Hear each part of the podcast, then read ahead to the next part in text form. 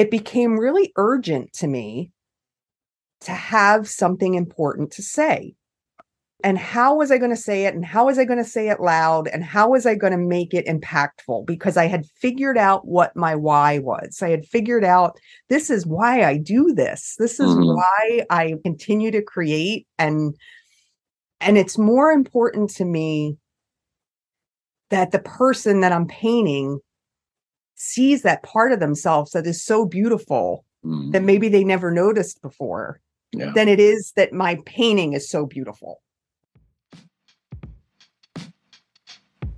Hey, this is Achim Nowak, executive coach and host of the My Fourth Act podcast. If life is a five act play, how will you spend your fourth act? I have conversations with exceptional humans who have created bold and unexpected fourth acts. Listen and be inspired. And please rate us and subscribe on whatever platform you are listening on. Let's get started. It gives me great pleasure to welcome Lori Pratico to the My Fourth Act podcast. Lori began her artistic career when she was 18 as a billboard artist in her hometown of Philadelphia. Lori is self taught and learned from unique experiences that pushed her outside of her own boundaries and the boundaries of society. Today, Lori's artwork is recognized around the country. Her work has been represented by different galleries and shown at Art Basel. And Lori is definitely a serial entrepreneur. We're going to talk about that some more. Just two highlights I want to share with you now. At 23, Lori had twins and devoted five years to giving them 100% of her attention. These days, besides creating her own artwork, Lori runs the nonprofit Girl Noticed, which supports the creation of murals around the country as well as workshops that empower girls and women around the U.S. And I want to just end the introduction with this phrase that I saw in in your materials, Lori. You said, "I am obsessed," and you know when I hear that, that can be good or that can have a dark side. So yeah, it's a little of both. a little of both. So welcome, Lori.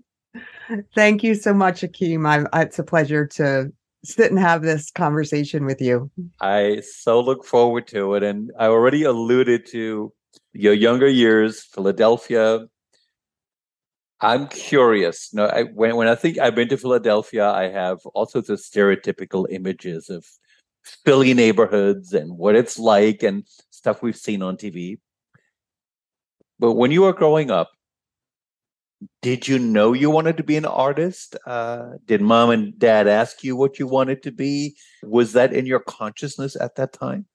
Yes, I can't ever remember not wanting to be an artist. And my very first experience of knowing that was it was um, probably the first week of kindergarten. And my kindergarten teacher put a smock over my head and set me up in front of an easel with a big pad of paper on it. Yeah. And there were little containers of paint in front of me and no brushes because right. we were going to use our fingers. Mm. And I was allowed to get the paint wherever I got the paint. it could get on myself, it could get on my hands, it could get on the canvas. And it really didn't matter what the painting looked like. It was just create. And I was sold from that day on. It was the the idea of of the freedom yeah. to just express myself that way. I of course didn't know what it was then, right. but I was hooked. it was that was it. And I still to this day, you, I never don't have paint under my fingernails. So, well, I, I just I, I would just listen to you thinking how marvelous that the teacher gave you permission to use the fingers because mm-hmm. the teacher gave you the freedom. Because for many of us society is about you know curtailing our freedoms right? And uh, you were given a chance to play with that. Yeah it was that you know that idea of just being able honestly i think it was more about making a mess than making art that Yeah. was appealing to me at the time that it was okay to be a bit of a mess, you know, because I've always been a bit of a mess. So it, it you know, and it's not always okay. Yeah. So it worked out that day. And uh and I actually my mother saved used to save our little papers, you know, she had a little box with certain with, you know, different papers throughout the years of drawings and things like that. Yeah. And she has a piece of paper from kindergarten and it says what's your favorite color? What's your favorite this? What do you what veg what you know foods do you like? And then it says what are you going to be when you grow up? And i Mhm. wrote artist. Actually I, I wrote art. I didn't write artist. I just Uh. wrote art. So that pretty did- much summed it up. And did mom go along with that when you wrote down art? well at kindergarten i don't think she had anything to worry about. So Right. she wasn't really you know against it or for it. Um but no it was not something that was encouraged when i was a kid creativity wasn't encouraged by my mom because there was always something more important to do and I wasn't one to want to do the important things. so my childhood was focused a lot on why haven't you done this or done that Yeah. kind of thing. And now my father, though, was very creative. And I actually was very inspired by he had one sketchbook that he kept in the bottom drawer of Mm. his, you know, dresser. And it it had maybe six or seven pages that he had drawings in. And I used to just look at those pages and just be in like awe of that he drew that Wow. and it was just pen and ink, you know, and him kind of doodling, but it was so cool to me. And he like he played around with the guitar and he, you know, he'd get involved if I had a school project and it needed some kind of creativity, he would jump in and get involved in that. And it was really the only time he was able to get involved, you know, because he was busy with working and things like that and worked a night shift most of his life. So we didn't see him a lot but he was careful not to be too encouraging as well because then my that would make my mom upset so nobody Oh, the, upset the, the, the complexity of family dynamics, right? Exactly. and then Now- honestly as i got older it was more about you know not wanting then it was about that necessity we grew up below poverty level Mhm. and there was this necessity of having a job that was a responsible job that you know you knew you were going to get paid and honestly i really think that they just figured get a job that makes some money until you get married because Yeah. you know you marry a Yeah. good man and you have kids and you know you're you're the supplemental income if you go back to work at some point you know Yeah. that kind of thing so very traditional yeah. upbringing I want to dig into two things here. One, I do want to talk about the billboard art. Billboard art, to Achim's mind, it's big, it's noticed since your brand is girl noticed. You did this when you were, and it. I think it takes a certain chutzpah, I think, to say, "I'm going to make billboard art." Can you talk about how when you first started doing that? Yeah, um it was kind of by accident, but then again not, which has kind of been always how things work with me. Sitting in high school thinking about I wanted to be an artist still. I remember saying to a classmate of mine having this moment where I said, "I just want my work to be seen. Yeah. I just want it to be, you know, I I want to drive down the street and see it." And that's kind of in my head people who made money doing art that was Mhm. how they were making money it was through Mhm. commercial art which it was called at the time or you know some kind of advertising that kind of thing and for me it was like well if i was going to do that then i wanted you people to see it i did not know that meant it would be billboards because i was not encouraged to go to art school i found myself graduating high school and not really having a plan I was offered many college scholarships for sports. Mm. And my mom actually never sent the applications in because she didn't want me to go away to school and didn't see playing sports as something that was something I should do. Mm. And at that time, it wasn't on computers. You had to send in your financial aid stuff and all that. And I thought, you know, I didn't test well. So I thought because of my low scores on my tests, I wasn't mm-hmm. getting in, something was happening with the schools. And that's why I wasn't hearing back from them. They wanted yeah. me. And then all of a sudden I didn't hear anything. And it was because she was basically down. And I learned that years later. But yeah, so I kind of didn't have a plan. So I opened up a yellow pages, which is the phone book, right? Yeah. And I wrote to all of the art schools in Philadelphia asking what do I need to do? I don't have the money right now, but I want to be prepared when I do to come and apply to your school. You know, do I need a portfolio? What it does it need to contain? And a sign painting school contacted me mm. and said, just come down for the interview.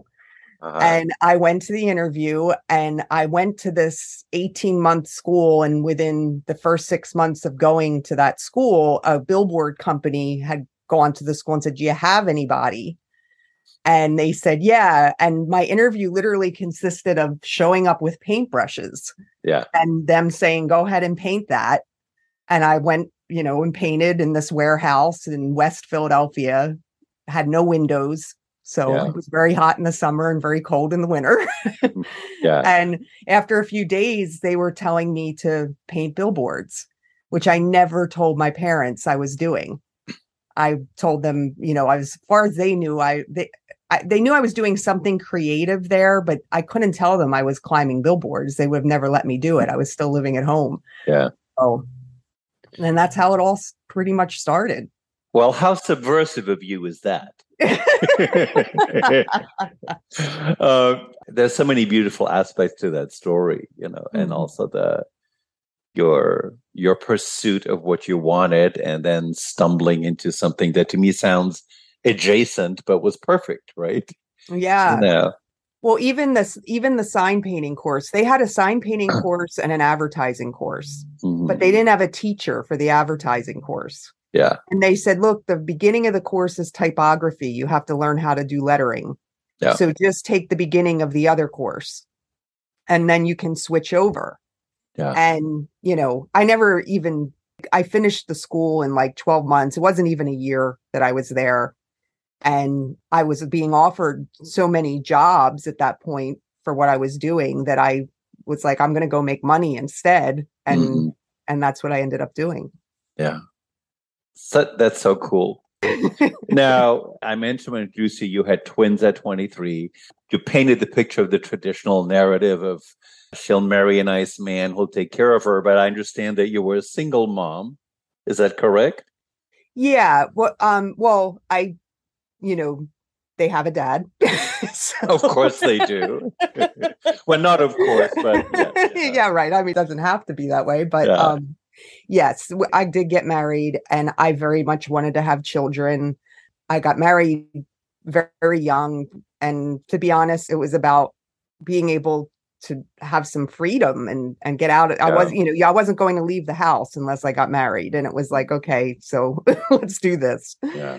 So we moved to Florida because here I was trying to raise twins, and he was working two jobs, and we were both very young, mm-hmm. and it was a lot to handle, a lot of responsibility, very young for two very young people who weren't grown ups yet. Yeah. And we moved to Florida and all of a sudden we had no support system around us. His family was a huge support. My mm. mom was a huge support with the kids. And now we had nothing but each other. And that wasn't going to work. so yeah. when the kids were four years old, we ended up splitting up. And from that point on, I had relationships in my life and I had support in my life, but I did raise them pretty much on my own for making the, all the decisions and the hard decisions by myself. So now you're a prolific artist, especially when when you establish yourself, balancing doing your work. It's the classic artistic dilemma, no matter what your form is. And you need to support yourself and you need to create a life where there's room for all of that. And you had two children how did you maneuver through that? Um, well, I don't think I really considered myself a fine artist mm-hmm. that could sell paintings. until maybe I was, you know, in my mid 40s. But what I did discover with going to that sign school and, you know, just for a few months and then getting work and people appreciated my creativity that they'd pay me to do creative things. Mm-hmm. And I enjoyed doing creative things.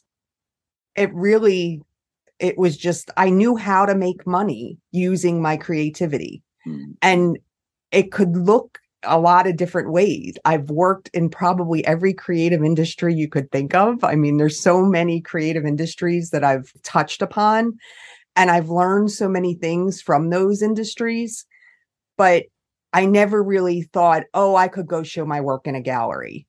You know, that was when things started yeah. to kind of change when I said, okay, I'm actually going to get out of my comfort zone because I was always drawing.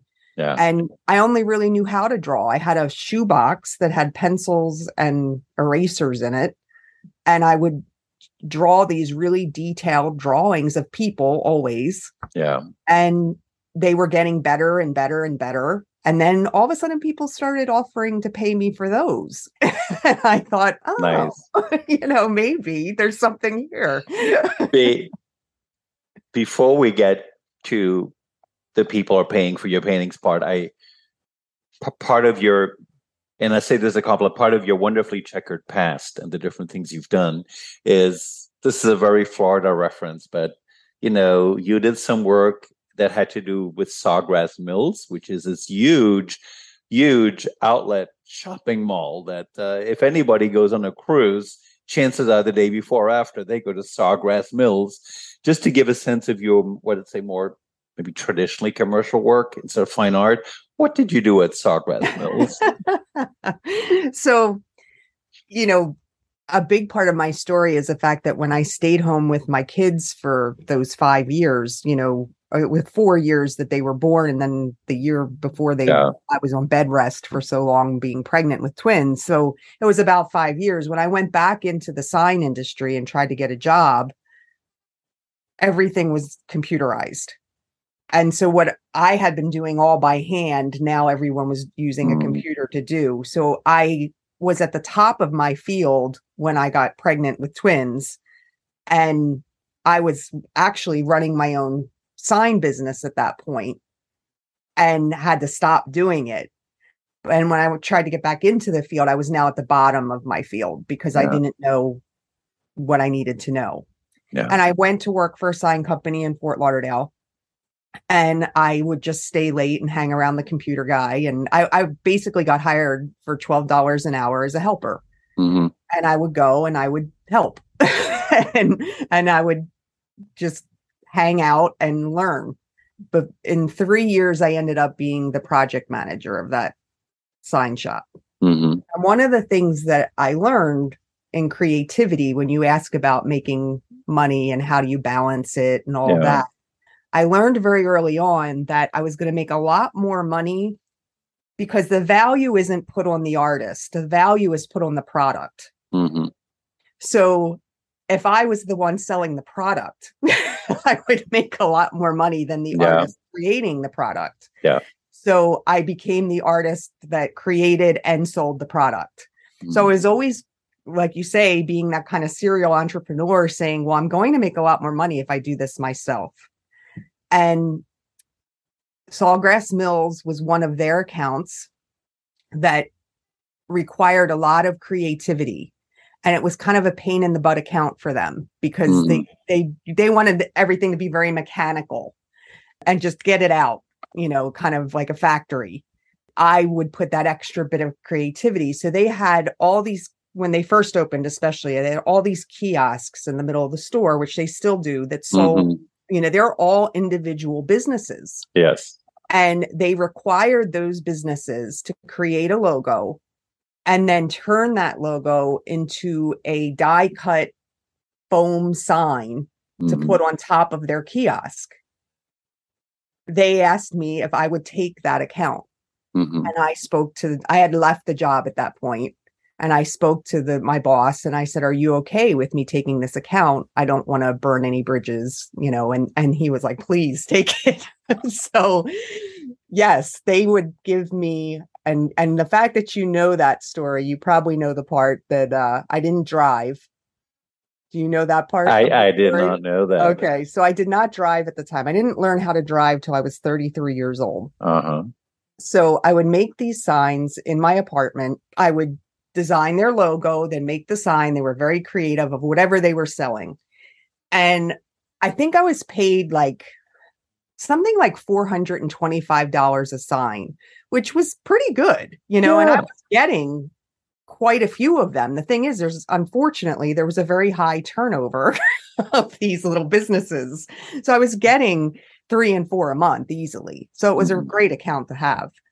And, but when I would be done a sign, I would, they were about, um, maybe 24 by 28 inches around, you know, 28 by 28 was the total size of them kind of thing. And they would go on a stand and I would put it on the stand, double sided. I'd put a trap, big, huge trash bag over it. And I would get on two buses from Oakland Park and take it to the, and sit on the bus with the sign.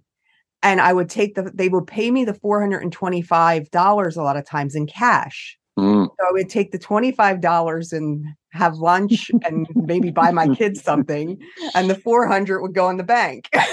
you know? Uh, uh, I have images of you doing these secret drug deals at Sawgrass Mills. This yeah, is right? one of those shady stories. Yeah, well, it's kind of funny because their offices are kind of like back behind the food yeah. court, you know. So it's, uh, you know, but yeah, so that was a great little gig, and that account, and then I also was approached by a high school that was the first high school to do the banners of the different companies, the incentives of different companies kind of sponsoring the school and their sports teams.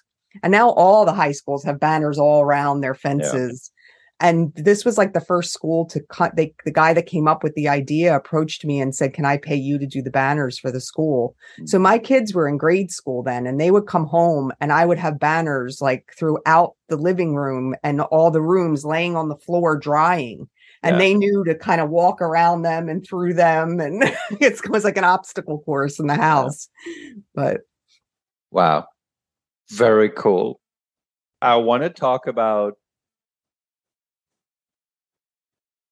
being in galleries or being represented or I know it suddenly can become the status game, right? About who, who is showing you, who's representing you, are you getting into the right places?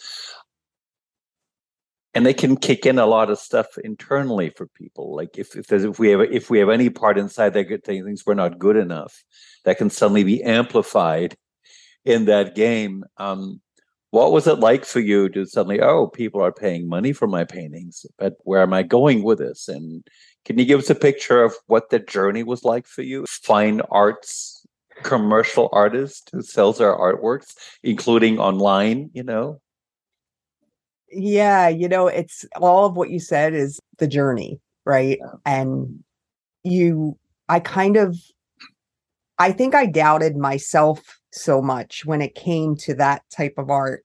And a lot mm-hmm. of it was because I wasn't trained at all in yeah. that kind of art. So I felt like there's a right way to do this stuff. And I don't know how that right way is. And I was very much about knowing how to do things. That's how I prepare. You yeah. know, it was like a, a lot of things that I've done in my life, like I did them for the first time but mm-hmm. there was always that preparation period where I could open up a book and I would figure out how to do it first. And I I was at a loss when it came to creating like fine art of mm-hmm. yes, there were plenty of books and things like that, but I didn't have the materials to to create with them. So I just always felt less than and I felt like they would they would know that I didn't know what I was doing kind of thing. Yeah.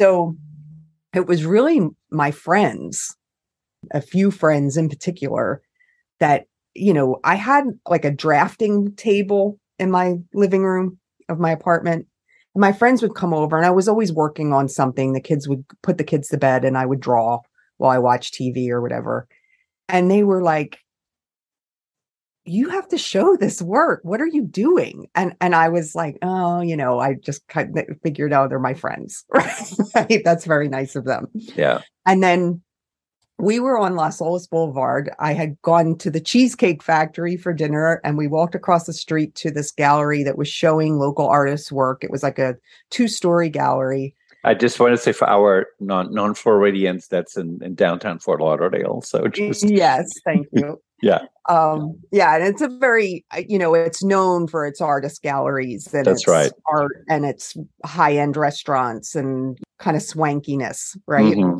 So we walk into this place and it had a more of a like, you know, street feel, like artesian feel type mm-hmm. of type of thing, not like a swanky gallery. But you know, the artwork was great that was in there. It was warehouse style.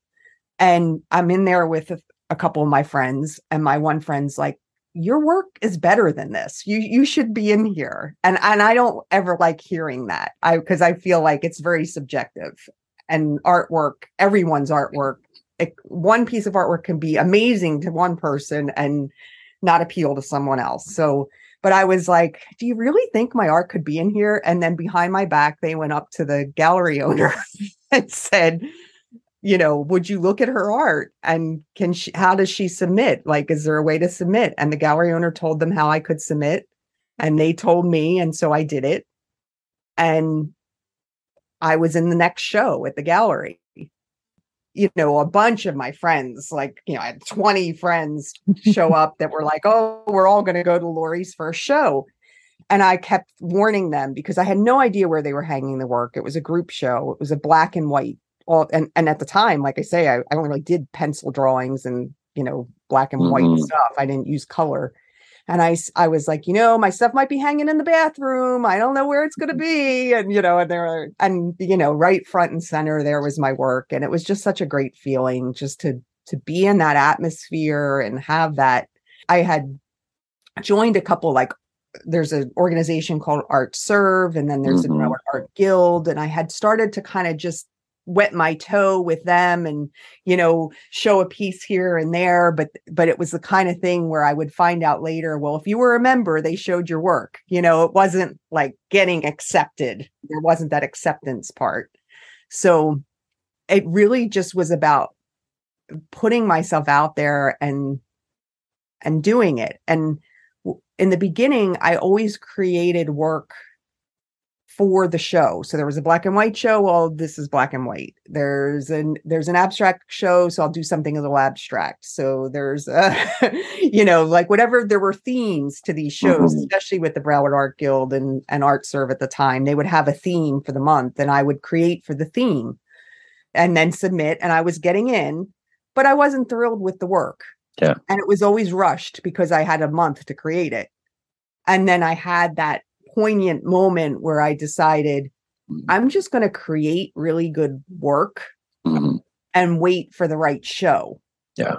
And that's when things started turning for me because yeah. now all of a sudden I had a number of pieces that were quality and when an opportunity came I could just apply yeah. to the opportunity and I looked at it as just apply to every opportunity that fits you you'll get in some you'll get it you know it's a numbers game some are you're going to are going to mm-hmm. work out some are not and the ones that worked out were awesome but i think about the fact of i had to like look for those opportunities yeah. i had to be very like and you know i would take a day where i wasn't maybe working on a project was working for myself creatively doing faux finishing and you know, other things, but I would take a day and and just apply to things. And I was like, well, if that day didn't happen, I wouldn't be in those shows. A word from your sponsor. That's me. I invite you to go to the website associated with this podcast, www.myfourthact.com. You will find other equally inspiring conversation with great humans and you will also learn more about the, the, My Fourth Act mastermind groups, where cool people figure out how to chart their own fourth acts. Please check it out. And now back to the conversation. As I listen to your story, you know, I you gave yourself permission to have your own artistic voice, right? Mm-hmm. And and that was the shift. It bothers me that I'm fast forwarding the conversation because everything you say I, I could spend so much more time on. but uh, how did Girl Noticed come about? Uh, which is uh, maybe and maybe I, I did the introduction, but in your own words, what's your vision for it and what what are you doing with it so far? Um, so Girl Noticed, it's it's really a great story, and Girl Noticed is who I am. It's mm-hmm. it, it really embodies who I am as a person and embodies my story. It embodies the young girl that we were talking about that, mm-hmm. you know, didn't feel seen and wanted her work to be seen when really it was me who I, I wanted people to see me.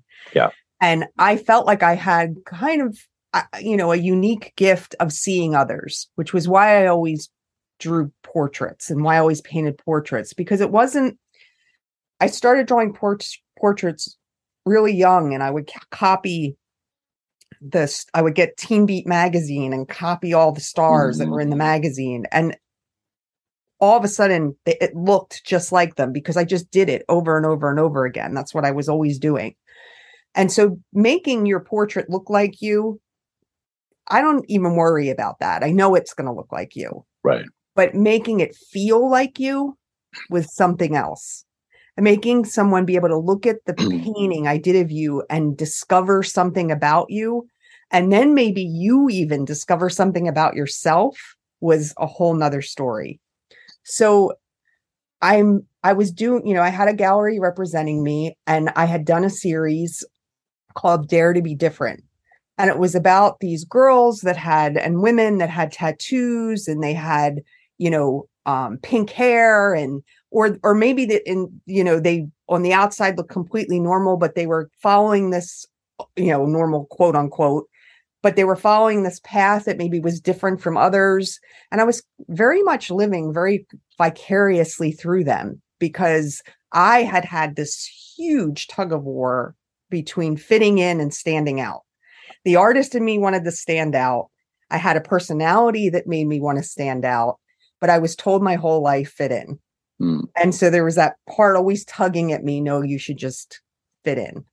And so these women, it like they didn't care if they fit in and they totally stood out. Mm.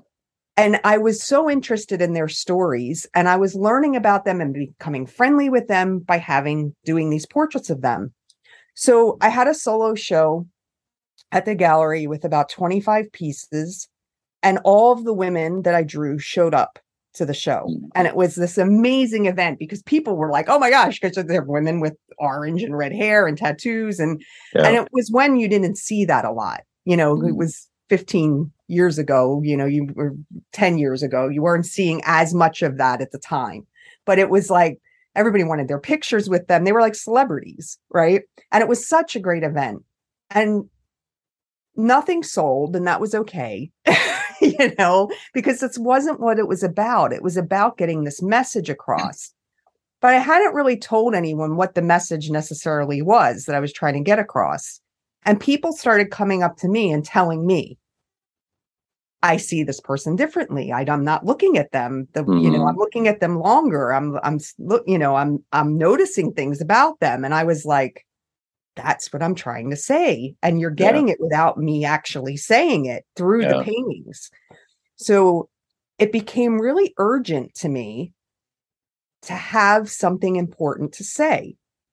And how was I going to say it? And how was I going to say it loud? And how was I going to make it impactful? Because I had figured out what my why was. I had figured out this is why I do this. This is mm-hmm. why I continue to create and and it's more important to me that the person that I'm painting sees that part of themselves that is so beautiful mm. that maybe they never noticed before yeah. than it is that my painting is so beautiful.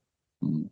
And it just became this thing. So I happened to go to a fundraiser for an organization called Girl Rising, and it was a series of movies about human trafficking stories of these young girls. And it was about how if you educate a girl, you know, you can change a community by educating a girl because you can stop the cycle of human trafficking and everything. And there was a seven year old girl from Haiti that had survived the horrible earthquake there. Her and her family survived, but her school had been destroyed. And she would walk to the school every day and just want to learn. And they wouldn't let her go because you had to pay, and her parents didn't have the money to pay for these special schools after the earthquake. And she looked around and she was like, they kind of did a voiceover of her thinking. And she thought, if I survived this, all this devastation all around me, then my life must mean something more. There must be more to it than mm-hmm. just what I'm supposed to do my chores. I'm supposed to do this. And I get chills to this day when I think about that moment because that moment I was already looking for what is my next thing? What is how am I going to have a voice here? How am I going to make it loud and stand out? And then this little 7-year-old girl talked to my little 7-year-old girl mm-hmm. and said make the difference by you know noticing that you are more than what you think you are. Yeah. And uh, literally the next day, I wrote a business plan for Girl Noticed. I kind of put it all together and I just sat on my patio and I brainstormed ideas and I put this business plan together. And I showed it to a, a few people that I thought would be very critical and that I cared what they thought. I showed it to three people actually, my best yeah. friend who I knew would would say, go for it. This is the best idea ever. And then I showed it to someone that just poo poos on everything and would tell me everything that was wrong with it. And she did. And then I showed it to the gallery owner who loved it. And I really respected her opinion. And she loved it. And she was like, I want to be your photographer and let's make this thing happen. And they helped support me financially in the beginning you know of, of, i before i was able to start fundraising and all they helped me fundraise and really helped me get it off the ground. And in that plan and that sitting on that patio, I said, I want to go to all 50 states. I want to notice girls and women. I want them to be nominated from their communities. And the nominations were because in when I was a senior in high school, my art teacher nominated me for the National Honor Society, mm. and she let me read the nomination letter. And it was the first time I w- it was in a very difficult time in my life, and I was so insecure. And I felt like reading her letter that she had seen me. I felt seen. That was always such a huge theme in my life. Mm-hmm. And I was like, what if I see people? What if I can show them I see them? Like the ordinary person, the person that thinks that they just go through the motions of life, that they that they deserve to be seen as much as, you know, the star or the, you know, somebody on TV or whatever that that they have just as much value that they hold that value in their community and their family. And and it just I have so much passion for that. And it came through in the project and I've been to 16 states with it. Traveling was something I never got to do as a child because mm-hmm. we uh, didn't have the money it was something I didn't do as a young adult because I had twins I was raising two kids. Yeah. And so now all of a sudden my kids were grown and going to college and I was like, okay, I can do this, you know? And so I worked that into it more for me than for the project itself. But the project then started evolving where I was like, wow, like this issue needs to be recognized and this issue because the nominations always kind of surfaced around some kind of issue. You know, so somebody would get nominated because, well, maybe they were a cancer survivor, or maybe they had an eating disorder, or maybe yeah. they came from an environment that was really difficult and they rose above, you know. So it was all of these things that different reasons. And all of a sudden, the mural was not only just noticing the girl, but it was noticing everyone like her that suffered from these same things. And we could bring attention to a cause and we could bring attention to the girl and we could bring attention to the community. And that was amazing. And when i saw what it could do the very first mural i did was in hollywood florida. Mm. and it was a very shy young girl and she wrote me a thank you letter after. She didn't say a word to, to me. She kept coming up to me and saying thank you as mm-hmm. I was painting or drawing. And I, th- I kept thinking her mom to made her come up here and thank me, you know, because she, she was so painfully shy. And she wrote me this like two, three page letter after like a couple days later thanking me. And and what she said to me in that letter, I wrote her back and I said, if this project, I do not, if I do not do one more mural with this project, it will have been worth it. Because it was just so unbelievable to me that like that she experienced that through my mm-hmm. art. And every single mural has been like that. It's like every time I do one, the experience is so unique that I'm like, oh, you know, like it's so worth it. But now instead of feeling like I'd be fine if it was over, it's more like I need to do more. It needs to be better. It needs to be, you know, like if I can do this and I have to do that. so know? as I'm listening to you, your your why is clear to me, your passion is clear to me. Um, but I'm going to ask you a question that I ask all my guests because you're entering your mid 50s. Mm-hmm. So you have a lot of years ahead of whatever you damn want to do. And you're so clear about what drives you and how and I think what nur- what nourishes you, but also gives back to others. I hear both in how you describe yourself, which is so beautiful. But if if you get very honest with yourself, are there other things where you go, even if you don't know if you don't know how it's going to happen, because sometimes we think about if if I don't know the how, I can't say it. Are there other things Lori would like to do that she has never done that are lurking around somewhere? you know, creatively, I see myself being more of a kind of a little freer creatively, mm-hmm. trying things that I haven't tried, like, you know, different techniques that I've never mm-hmm. tried before. Because one of the things that sometimes happens with artists is you get good at something and it gets a little scary to go try something completely different because you might not, it might not look as good. And, you know, mm-hmm. now you've kind of put yourself in this well, you know, people have like an expectation and well, what if yeah. this stinks, you know? And I don't think I ever really had a problem with that, but I want to get rid of some clutter. You know, I've got clutter everywhere. I, I hmm. have clutter when a you know, artists tend to be a little cluttered when it comes to we like to save things. And I have, you know, I have lots yeah. of art supplies and they, they don't fit in a shoebox anymore, that's for sure. But I also have a lot of clutter when it comes to I say yes to everything as far as people asking me to do things creatively. I want to I don't want to say yes to everything. Yeah. I want to get rid of some of that clutter in my life that clutters my mind if I have to remember to do that and I have to remember to do that and I have to get this done for this person, I have to do that for that person where I'm curating my life and my art a little bit more where I'm saying I'm going to take this really special project and then I'm going to take this time to do just the things I like to do you know so that's where i see myself yeah. going but you know if if covid didn't teach us anything else this pandemic it's that things don't things change constantly and they never stay the same.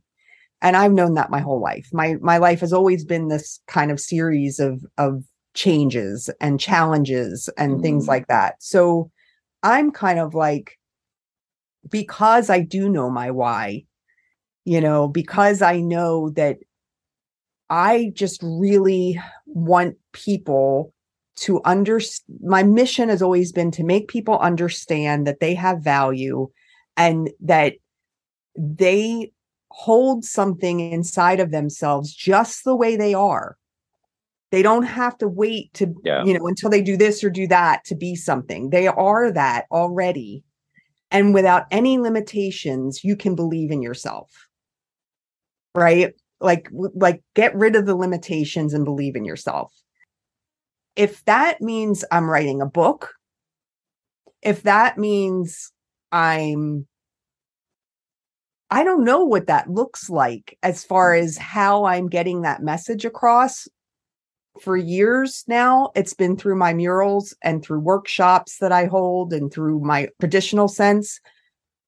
It might look completely different, but as long as I'm doing that, I know I'm still on the right path. One more question for you. You're doing such a great job. number one, describing your own evolution as an artist, also describing the courage to continuously evolve and stay curious. You identify as a member of the LGBTQ community because listening to this conversation, people like, oh, she's this heterosexual chick, you know, she had she had kids at 23, the marriage didn't work out too bad. But how how did you find that part of you and how did you learn to embrace that part of you? You know, you know, we talked a lot about with my project and just through this whole conversation about kind of that idea of fitting in. And mm-hmm. I literally did not fit into my family. And it's it's almost it's a very difficult thing to describe, but when you realize and a lot of LGBTQ members understand this feeling of just kind of knowing that you just aren't like everyone else. And I knew I wasn't like everyone else, but I didn't necessarily know why. Mm-hmm. And you know, I very much wanted to get married and I very much like men. I like women more, you know. but I I had no I really had no I no grasp on my sexuality when I was young. I did not understand it. I did not embrace it at all. So I didn't even know what I liked and didn't like yeah. as a young person. Um and when I figured it out, it was like, okay, and now I know. Um, and you know, and it was actually after being divorced and dating more men, and you know, there was nothing wrong with the men. They were wonderful guys, and I I loved the relationship with them. I just, you know, wasn't into the other stuff, you know. So, it, and then realized how that emotional connection with a woman kind of did it for me. So you know, I was very kind of quiet about it in the beginning and very, I had a long distance relationship with a woman in New, that was an artist um, studying film in New York. And we, you know, we met in a chat room, you know, on the computer and had kind of this whirlwind romance. And it was nice. It lasted a while. But because it was long distance, it kind of gave me the freedom to stay very, you know, and, you know, keep it pretty quiet and my daughter, turns out, I have a boy and girl twins, mm-hmm. and my, my, daughter is gay. And she figured it out around 13. Mm-hmm. And at that point, I was I was out, but like I certainly didn't I always kind of almost used them as an excuse of, well, I'm not going to put like stickers on my car and I'm not going to be in the parade parading down, you know, the street saying I'm gay because, you know, I need to respect my kids and what people might how they might treat them. And there was a there was truth to that of me wanting to protect them, but it was also protecting me. Yeah. You know, and my daughter comes out and is just like, look, I'm gay. And if if people aren't okay with that, well, they're going to have to deal with it because secrets are stressful. Those were her exact words to me. Secrets mm. are stressful. And if they can't deal with how I am, then that's their problem. And I'm like looking at her like, okay, you know? I and, think this is a good case of daughter teaching mommy, right? Oh, well, daughter had daughter and son have taught yeah. their mother so much. And I really did learn how to be more me yeah and embrace who i was and that it was okay to be me through my daughter and sometimes it was jealousy because i would watch her and i would i would get jealous that wow geez why can't i just be like her you know why can't i just literally not care what anybody thinks and and just be myself and that kind of almost envy turned into me doing it a little bit, little by little. And then the encouragement of my kids. My kids are like my biggest cheerleaders and they always have been. And they've always been like, Mom, you, you know, you're a badass. you, you know, mm-hmm. like embrace that, you know? And and I'd be like, oh, okay, you know, and so they they have taught me so so much and i'm they're they're amazing i love them so much and you know they they helped me embrace who I am and be proud of who I am and and want to be an example for them because I was like, they're being the example for me. Hold on. you know, like yeah. like I need to be the example for them as well. So yeah. that's such a beautiful note to end this conversation on. But before we before I say goodbye, I'm struck by I, I think you've your work is big and bold and in your face because your your work is about being seen and not hiding and I, I, do think your work, what I know of it, it goes to the essence and core of people and brings it out and amplifies it. I can't imagine that there aren't people listening who are curious and want to learn more about where they can find your work. So, where would you like to direct them? Well, thank you. So, I, I do have a website that has all the murals that I've done in the different 16 states, and that is girlnotice.org. But the best place, honestly, to kind of, if you want information, girlnotice.org is great. And if you're interested in having a mural done in, or finding out more about the process, you know, you can contact me through the website. But then also, I'm Lori Pratico on Instagram, where you can kind of see a lot of the different types of art I do. And I'm also Girl Noticed on Instagram, where you can see like kind of what we do on a regular basis as far as, you know, the behind the scenes stuff. So it doesn't get on the website. So, you know, they're the Instagram's really the best place to follow me. Awesome. Well, thank you for the gift of your story and your life. And also thank you for such a cliche to say this for being so inspirational, but you're inspirational. So thank you for that. Well, thank you. And thank you for giving me the opportunity to to tell my story and to to be seen and heard. I appreciate thank it. Bye for now. All right, take care. Like what you heard? Please go to myfourthact.com and subscribe to receive my updates on upcoming episodes. Please also subscribe to us on the platform of your choice rate us, give us a review, and let us all create some magical fourth acts together. Ciao.